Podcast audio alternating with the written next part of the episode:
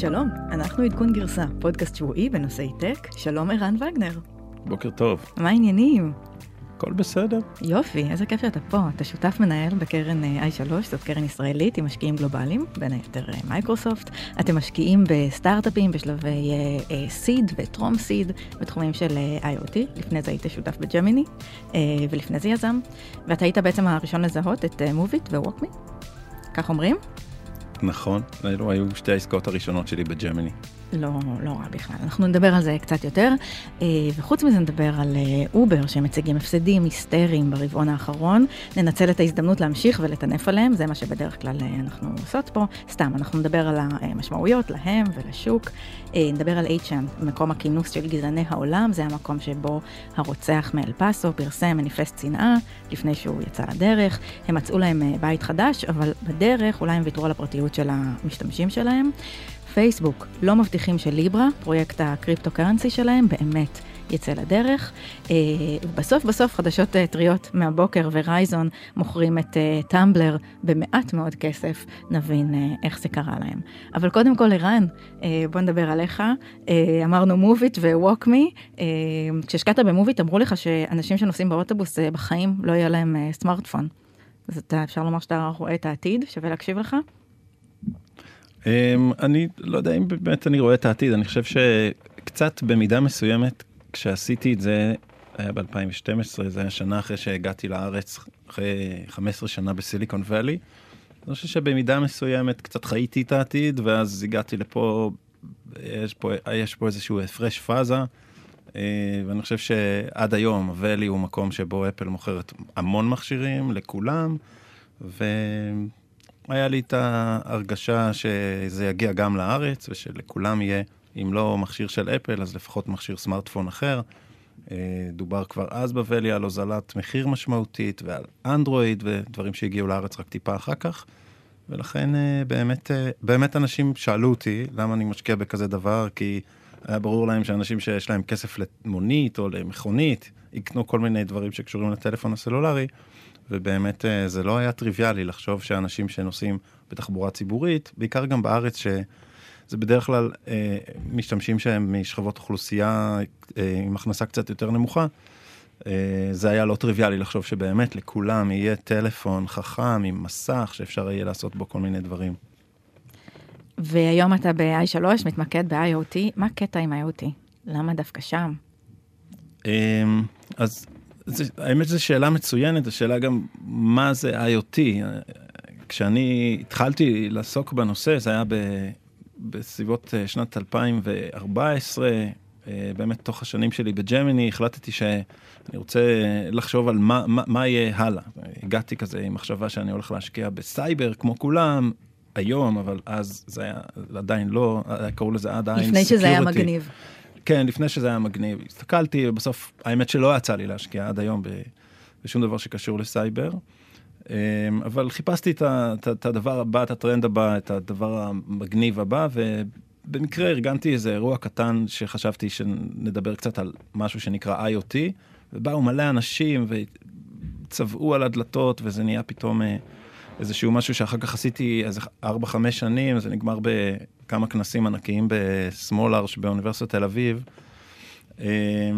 ובאמת זו הייתה מילה שככה, איזה מונח שמישהו טבע, וזה קסם לכולם, שהכל יהיה מחובר לאינטרנט, וכל דבר ידע לספר את הסיפור שלו. אני חושב שהיום, המונח היותי הוא כבר קצת כמו, אני יודע, אתה יוצא מאיזה גלקסיה אחרת, ואתה אומר, אני אסע לשביל החלב, וזה נראה כזה מגניב עם...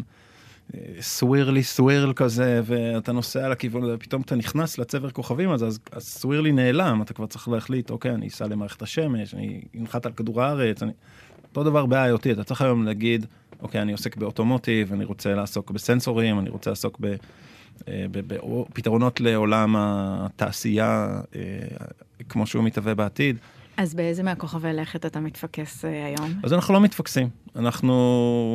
בעיקרון אנחנו מדברים על חזית טכנולוגית, מדברת על זה שאנחנו מחברים את העולם הפיזי לעולם הדיגיטלי, ויש לזה המון המון המון שימושים. למה אנחנו רוצים לעשות? אנחנו רוצים לתת למכונית לחוש את הסביבה שלה ולהיות מסוגלת לקבל החלטות. אנחנו רוצים שמכונה תחוש את כל המרכיבים שלה ותדע לספר לנו אם היא בריאה או חולה. אנחנו רוצים שבן אדם ישים עליו כל מיני סנסורים, ואנחנו נדע לחזות מחלות, ואנחנו נדע לטפל בהם בצורה מיטבית. ואוסף שלם של דברים שמבחינה טכנולוגית מתחילים באיזשהו סנסור שחש את המציאות.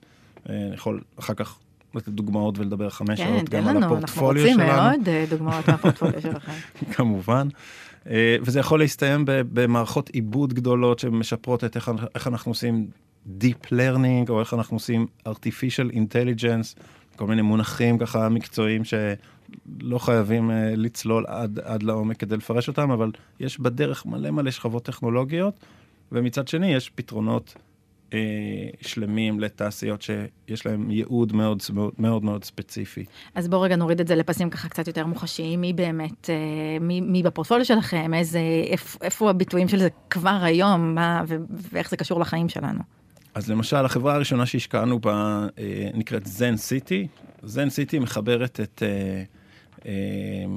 כל התושבים של עיר ואת הרצונות שלהם ואת כל מה שהם מדברים עליו ברשתות החברתיות ובמוקד העירוני והתלונות שלהם והמחמאות שלהם עם האנשים שבעצם מנהלים את העיר. נתן לאנשים שמנהלים את העיר ויהיו מאוד מאוד מסודר, מה אנשים חושבים על החינוך בעיר, מה אנשים חושבים על פינוי הזבל בעיר, מה אנשים חושבים על תחבורה, ומאפשרת להם לקבל החלטות מיטביות ולהבין הרבה הרבה יותר טוב את רחשי הציבור.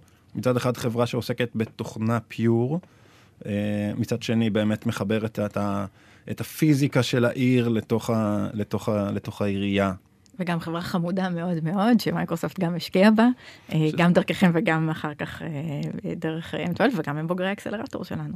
לגמרי, וחשוב להגיד שזה בעצם, אנחנו בסך הכל קיימים 2.5 שנים, וזן סיטי זה הסיפור השלם והבוגר ביותר, שמספר את הסיפור שלנו, כאלו שמשקיעים בשלבים מאוד מוקדמים, ככאלה שממוקדים בסיפורים סביב עולם ה-IoT והחיבור של העולם הפיזי והדיגיטלי, וככאלה שמאוד מאוד עסוקים בלקחת את המשקיעים שלהם, שהם חברות כמו מייקרוסופט, קואלקום, GE, טאטה, חברות רב-לאומיות גדולות, יחד עם פיטנגו, קרנון סיכון ישראלית, ותמאסק, שזה גוף פיננסי מסינגפור, גוף עצום, לנצל את הכוח של הגורמים האלה כדי לעזור לסטארט-אפים שלנו באופן ישיר.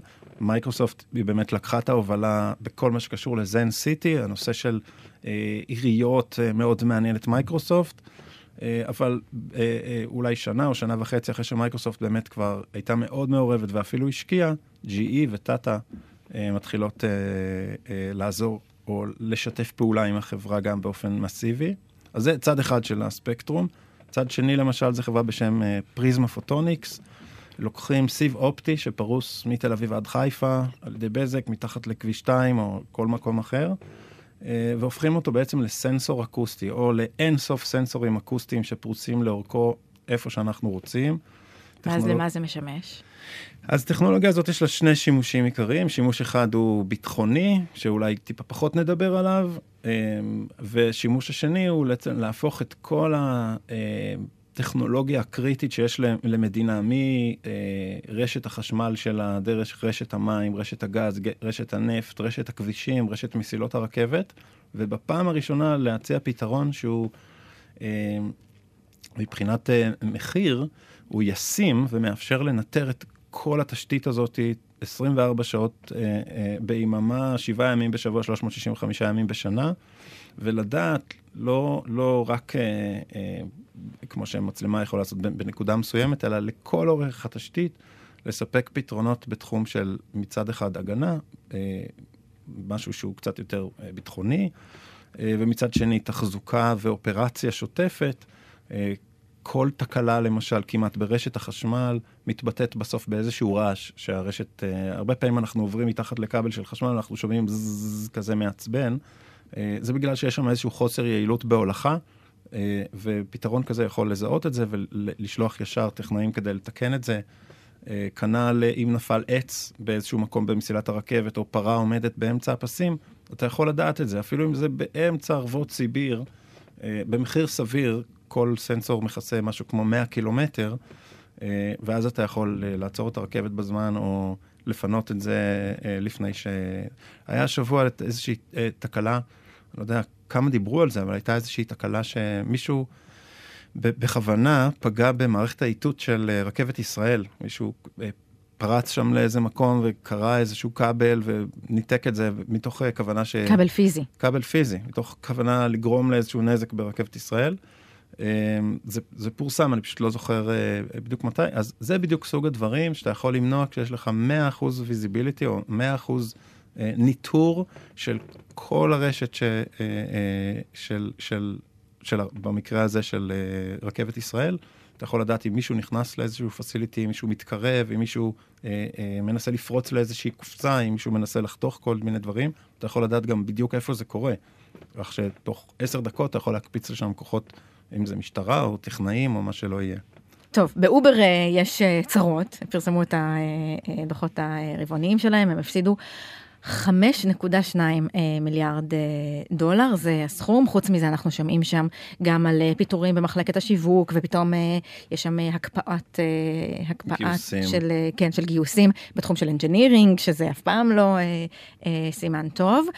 צריך להגיד שמה שהדר המנכ"ל אומר, שזה בעיקר תוצאה של פיצוי מבוסס מניות אחרי ההנפקה, ואם מנקים את הסכום הזה, ההפסד הרבעוני הוא פחות מ1.5 מיליארד, שזה פחות או יותר בשכונה של מה שהם מפסידים בכל רבעון. התשובה הזאת באמת הוריד את העיתונאים והמשקיעים מהגב של אובר. אתה קונה את זה?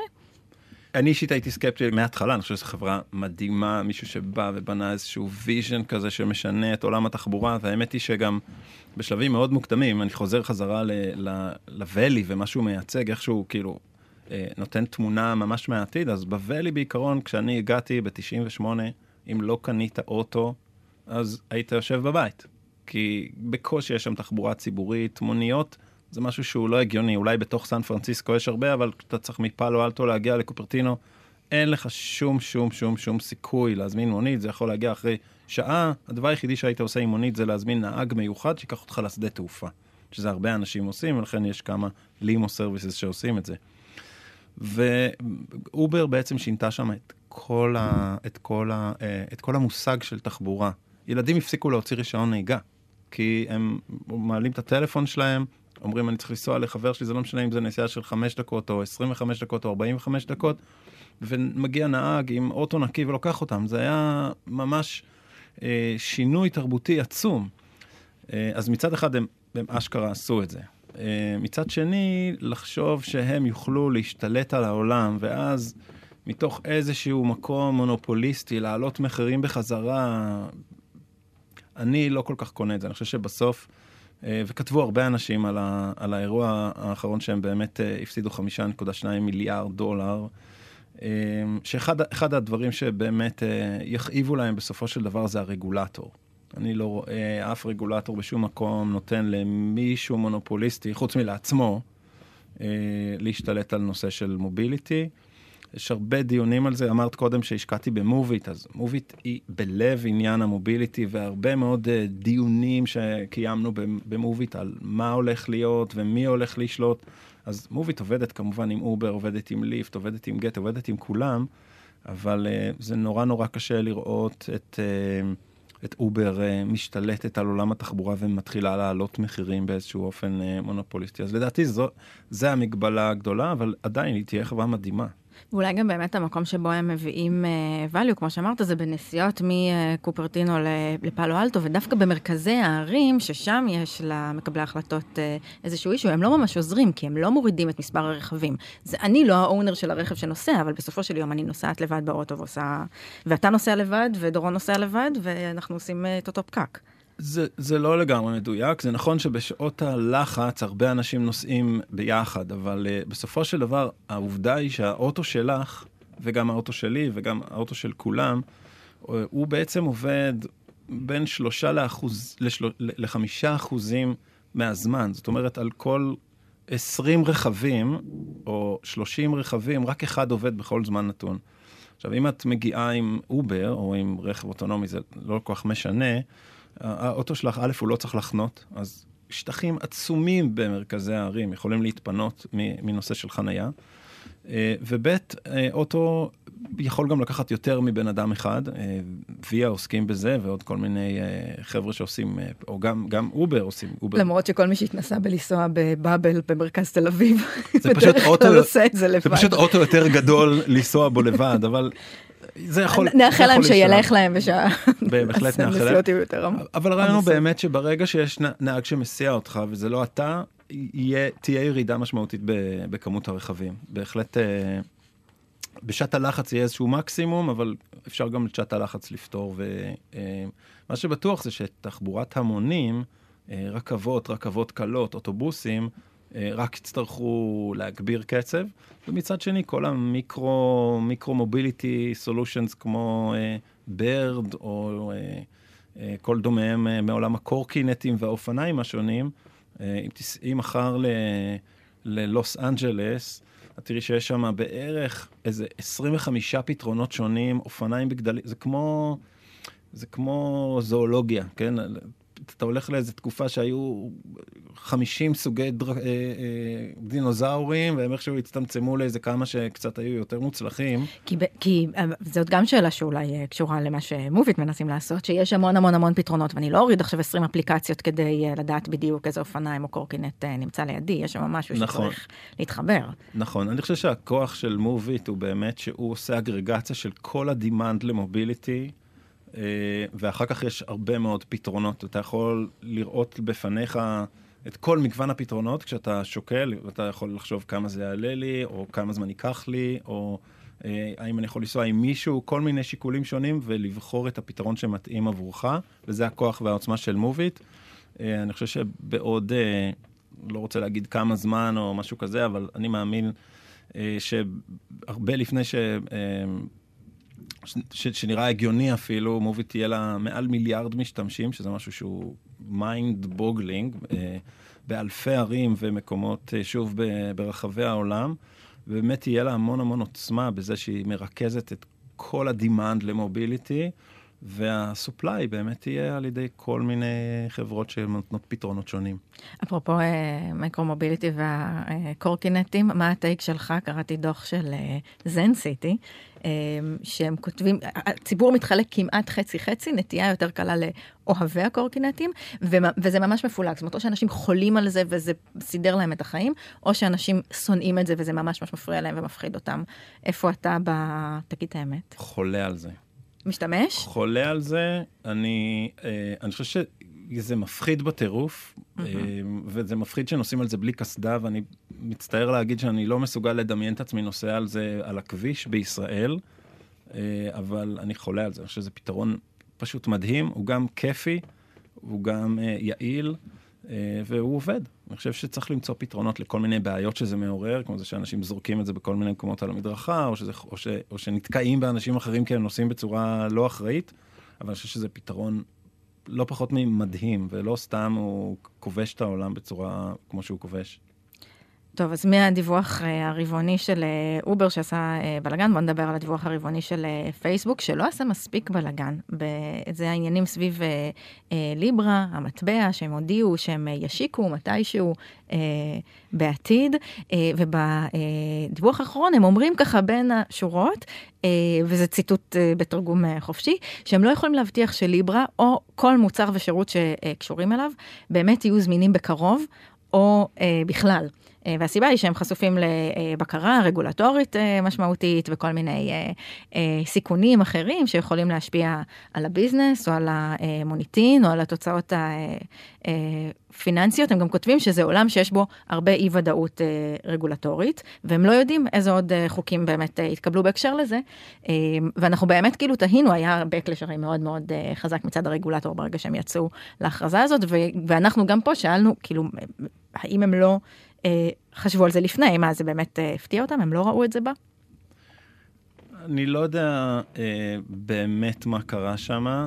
אם שאלת אותי על ברד ועל קורקינטים ואמרתי שאני חולה עליהם, אז אני קצת בצד השני של המתרס בכל מה שקשור לקריפטו ולבלוקצ'יין, שזה הטכנולוגיה שיושבת מתחת למטבעות הווירטואליים האלה. אני חושב שמה שקרה בפייסבוק, זה שהם חברה בוגרת, הם לא יכולים להרשות לעצמם להתעסק בדברים שהוודאות הרגולטורית לגביהם היא כל כך נמוכה. הם לא תמיד מתנהגים כמו חברה בוגרת, צריך לציין. הם כבר חברה בוגרת שקצת צריכה לענות לבעלי מניות ולכל מיני זה, הם קצת עברו את מגבלות הכוח שלהם, הם טיפה מרגישים את זה, גם GDPR וכל הרגולציה האירופאית, ועכשיו גם בארצות הברית לגבי פרטיות וחופש, ואני חושב שעוד נדבר על זה קצת אולי היום, אבל באמת כל הקטע הזה של קריפטו-קרנסי, יש בו הרבה מאוד בעיות, הרבה מאוד מניפולציות על ידי כל מיני גורמים שאני לא בטוח שפייסבוק רוצה להיות מעורבת איתם. יש מצב אפילו שהתקיימו שיחות מאוד רציניות בין הרגולטור האמריקאי או מי שזה לא יהיה לבין ראשי פייסבוק וביקשו מהם טיפה להרגיע, ואין ספק שיש כאן איזה שהם יחסי גומלין בין פייסבוק לרגולטור האמריקאי וגם לרגולטורים אחרים. כשהרגולטור האמריקאי יש לו קצת איזושהי דואליות, כי האמריקאים מאוד נהנים מזה שפייסבוק קיימת, זו פלטפורמה אמריקאית שכובשת את העולם, וזה רק עושה להם טוב בעיקרון. אז אני חושב שהרבה מאוד כסף שחור מסתובב בעולמות הקריפטו, וזה מסובך. זהו, אבל השאלה אם הכניסה של פייסבוק לעולם הזה לא הייתה יכולה לקחת את הטכנולוגיה הזאת של בלוקצ'יין, שהיום היא מזוהה עם דברים שהם פחות לג'יט, ולהעביר אותם לעולם החוקי, הלגיטימי, אם הם לא היו יכולים להוביל את הדבר הזה. אז באמת אני חושב שבכל דיון על קריפטו ובלוקצ'יין צריך להפריד. בלוקצ'יין זה בלוקצ'יין וקריפטו זה קריפטו. זה נכון שהטכנולוגיה שיושבת מתחת למטבעות האלה היא בלוקצ'יין, אבל אפילו בלוקצ'יין של היום זה כבר, זה לא בדיוק בלוקצ'יין של פעם, זה שזו אבולוציה של מה שאנחנו קוראים לו היום בלוקצ'יין. אז כשמדברים על מטבעות, אני חושב צריך לדבר על זה שיש הרבה חוסר שקיפות, הגורמים שמתעסקים בזה, הרגולציה בעולם לגבי כסף, היא לא משהו שהוא נולד כי הרגולטור רוצה לשלוט בחיי האזרחים. אנחנו תלויים בזה שכסף יהיה לו איזושהי משמעות, אנחנו נמצאים בעידן, האמת שהמשמעות הזאת היא משתנה, פעם הכסף היה מקובל איזה משהו ארביטררי שנקרא זהב, ובנק מרכזי היה מחויב להחזיק כמות מסוימת של זהב כנגד המטבעות שהוא... היום השתחררנו מהמגבלה הזאת, ממשלות מדפיסות כסף באופן אינסופי, אבל עדיין אנחנו באיזו הרגשה שזה מפוקח ומנועל, שיש איזו אינטליגנציה בניהול של זה, למרות שאנחנו לפעמים רואים את טראמפ צועק על הבנק המרכזי האמריקאי, לעשות כל מיני דברים שזה לא בטוח מחשבה כלכלית עמוקה מאחורי זה, אבל עדיין אנחנו סומכים על הדבר הזה. קריפטו, קרנסי, זה משהו שהוא הרבה יותר בעייתי. קצת מחזיר אותנו לימי הקש במזרון בעיניי. זאת אומרת, אם אני מחזיק מטבע קריפטו, זה יושב אצלי בוולט, אז זה יושב אצלי בוולט, ואני אחרי, מישהו יפרוץ לי לוולט ויגנוב לי את הכסף, אין לי מה לעשות, אין לי מי לדבר. לעומת כרטיס אשראי של ויזה, שאם מישהו גנב לי את הזוהי של כרטיס אשראי ועשה קנה מצלמה, אז אני פשוט מתקשר לויזה, אני אומר, גנבו לי, והם מחזירים לי את הכסף תוך שנייה. אז יש המון יתרונות בניהול מרכזי לעומת כל אחד אחראי על הכסף שלו, ולא בטוח שאנשים רוצים לחזור אחורה, אלא אם כן הם רוצים לעשות משהו שאף אחד לא ידע ממנו, ואז באמת את זה אפשר לעשות בקש, ועכשיו בקריפטו. אני לא בטוח שפייסבוק ממש רוצה לעודד את הדבר הזה. בשבוע שעבר נבות היה פה, דיברנו על הרוצח מאל פאסו והפוסט שלו ב-8chan, ואז Cloudflare הודיעו על הפסקת השירות לאתר, למי שלא זכר ולמי שמתגעגע. 8chan זה אתר נוכחי שמכנס את כל גזעני העולם, נותן להם לפרסם מה שהם רוצים, כולל מניפסטים, רגע לפני שהם הולכים לטבוח בני עם כזה או אחר. ויש עניין שספקיות שירות שונות לא רוצות אחר כך לתת שירות לאתרים כאלה, מנתקות שירות, ובעצם דה פקטו מורידות אותם מהרשת. ואז מה קורה? הם קמים מחדש, וזה באמת מה שקרה, קבלו את Zero Net, זה כאילו הגלגול החדש של האתר, אבל ההקשר לאתר המקורי הוא לא לגמרי ברור, המהות דומה, והעוף החול הזה שקם עכשיו לתחייה, בנוי על Zero Net, שזה אומר שבמקום לשבת על שרת מרכזי, זה בנוי על רשת P2P כזאת, הכל מאוחסן בחתיכות קטנות, אצל כל מיני משתמשים, ואז קשה מאוד להפסיק את השירות הזה, אי אפשר עכשיו לחתוך את הכבל. עכשיו יש קאץ', כי בפיר טו פיר, כל מי שרוצה יכול בגדול לראות את הכתובת שלי, הדרך להתמודד עם זה זה להשתמש בתור. בתור, בדיוק. נכון, שזה רשת שמאפשרת אנונימיות, אבל יוזרים של האתר הזה מתלוננים שהוא לא עובד מספיק טוב עם תור, אפשר להשתמש גם ב-VPNים, אבל מסתבר שרק 40% מהיוזרים עכשיו משתמשים בזה, והדיילי ביסט בעצם פרסמו כתבה וחשפו את כל מאיפה מגיעים היוזרים של 8chan. איפה אתה במתח הזה בין פרייבסי לסקיוריטי, בין רצון לאפשר לכולם לדבר, לרצון לשלוט קצת במה שקורה? אז אני חושב שזה אחד הנושאים הכי מעניינים היום, באמת, באמת הדבר הזה שנקרא הרשת. אפשר להכניס גם את טלגרם לתוך הדיון הזה, ולחשוב על מה, במה אנשים משתמשים, לאיזה מטרות אנשים משתמשים, בדברים כאלה שהם לא מפוקחים, שמנסים לסגור אותם. אז אם ניקח בקצה אחד של הספקטרום, אנשים קונים גראס, כל אחד ודעתו על מה צריך ומה אמורים לעשות לגבי גראס, ומצד שני, KKK וגזענות ודברים ורצח המונים, כמו ש... אז אני חושב שזה גם קצת מתקשר למה שדיברנו קודם על כסף. זאת אומרת, כל דבר שהוא מתנתק משליטה מרכזית, קוראים לו כל מיני דברים, יש סכנה שהוא ישמש לדברים שהחברה פחות רוצה. אני אספר לך סיפור על משהו שככה נשאר לי בראש. שמעתי תוכנית רדיו, זה היה בארצות הברית לפני משהו כמו 15 שנה, ראינו איזה בחור ממוטורולה, והוא הציג המצאה שהוא עובד עליה, שהיום אנחנו מכירים אותה בתור גוגל גלאס. הוא סיפר שאנשים יוכלו ללכת ברחוב עם משקפיים, וכשאני אראה אותך, או אני אראה אותך, או אני אראה כל אחד, אני יכול לראות מעליו כל מיני סוגים של אינפורמציה, שם, אולי את הרזומה הציבורי שלו, או כל מיני דברים כאלה. והמראיין שאל אותו, זה בחור ממוטורולה, הוא שאל אותו, תגיד לי, זה לא מפחיד, זה, פתאום אתה מסתובב ואין פרטיות? אז הוא אמר משהו שנשאר איתי עד היום, אני חושב שזה נורא נורא חשוב לחשוב על זה. הוא אמר, החברה האנושית חייתה רוב חייה, או רוב שנות ההתפתחות של ההומו סאפיינס, בקבוצות שבהם היו בין 1,000 ל-10,000 פריטים במקסימום. שבט אינדיאני של 3,000, 5,000, כל מיני תרבויות עתיקות, כולם הכירו את כולם. עד 10,000 פריטים יש לנו איזושהי יכולת בתוך המוח די להכיר את כולם. ומאז שאנחנו חיים בערים עם 1,000,000, 10,000,000, מתישהו תהיה גם עיר עם 100,000,000 איש, איבדנו את היכולת הזאת ונכנסנו לאיזושהי עידן של פרטיות, שהוא לא בטוח אם הוא באג או פיצ'ר. עכשיו אפשר לתקן את הבאג הזה, ולתת לנו טכנולוגיה שמאפשרת לנו להתגבר על זה, ולהחזיר אותנו בעצם לאיך שחיינו רוב שנות ההתפתחות של האדם. שזה בעצם אומר שאין פרטיות, שכולם יודעים הכל, או הרוב? שאין הרבה פרטיות, שאתה הולך ברחוב ומישהו לא בא, שודד אותך, ואתה לא יודע אפילו מי עשה לך את זה, אלא אם מישהו בא ומרביץ לך, אז אתה יכול ללכת ולספר לכולם מי הרביץ לך, או מי שדד אותך, או מי גנב לך משהו. יש איזושהי פרטיות, אולי בטיפי שלך, או באוהל שלך, או במערה שלך, אבל כשאתה מסתובב במרחב הציבורי, יש לך מעט מאוד פרטיות, וכולם מכירים את כולם. אז השאלה היא, אם הפרטיות הזה היא משהו שמפחיד אותך, ואתה חושב שהוא יכול לגרום לך נזק, או שאתה מעדיף שיהיה פחות להקריב את הפרטיות, וזו שאלה מאוד גדולה. איפה אתה מול זה ברמה הרגשית? זה משהו שמפחיד אותך? אני חושב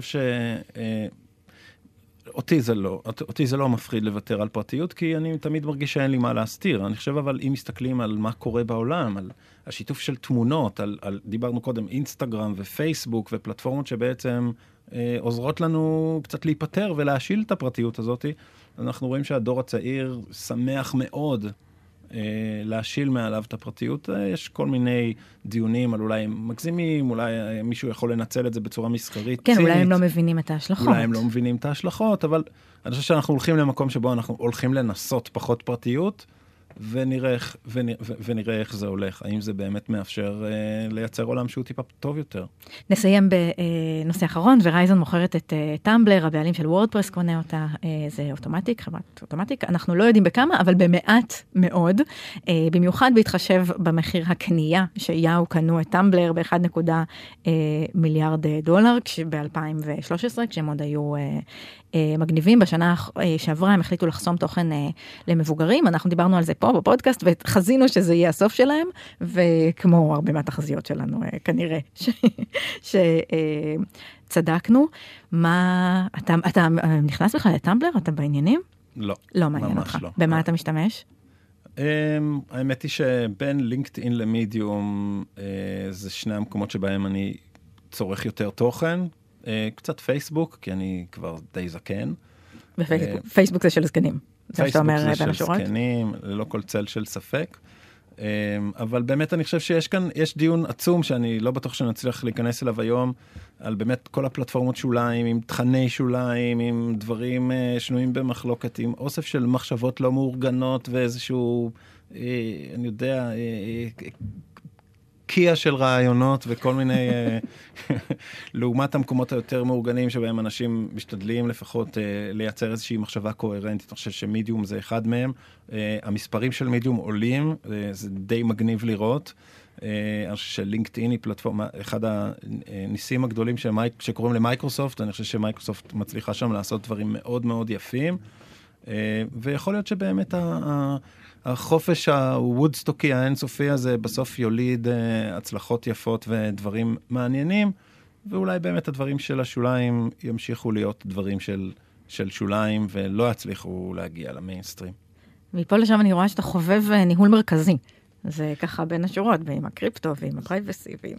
אפשר לעשות על זה תוכנית שלמה, אבל אני חייב להגיד שזה לא עניין של חובב, אני חושב שבסופו של דבר העובדות מדברות בעד עצמם. וניהול מרכזי, one butt to kick, one neck to choke, קוראים לזה בהרבה שמות, הוא חוויה, בסוף מייצר חוויית משתמש כנראה יותר טובה. ואפשר פעם אחרת לדבר על בלוקצ'יין, ומה זה אומר שעושים דמוקרטיזציה של הטראסט, או כל מיני ביטויים כאלה.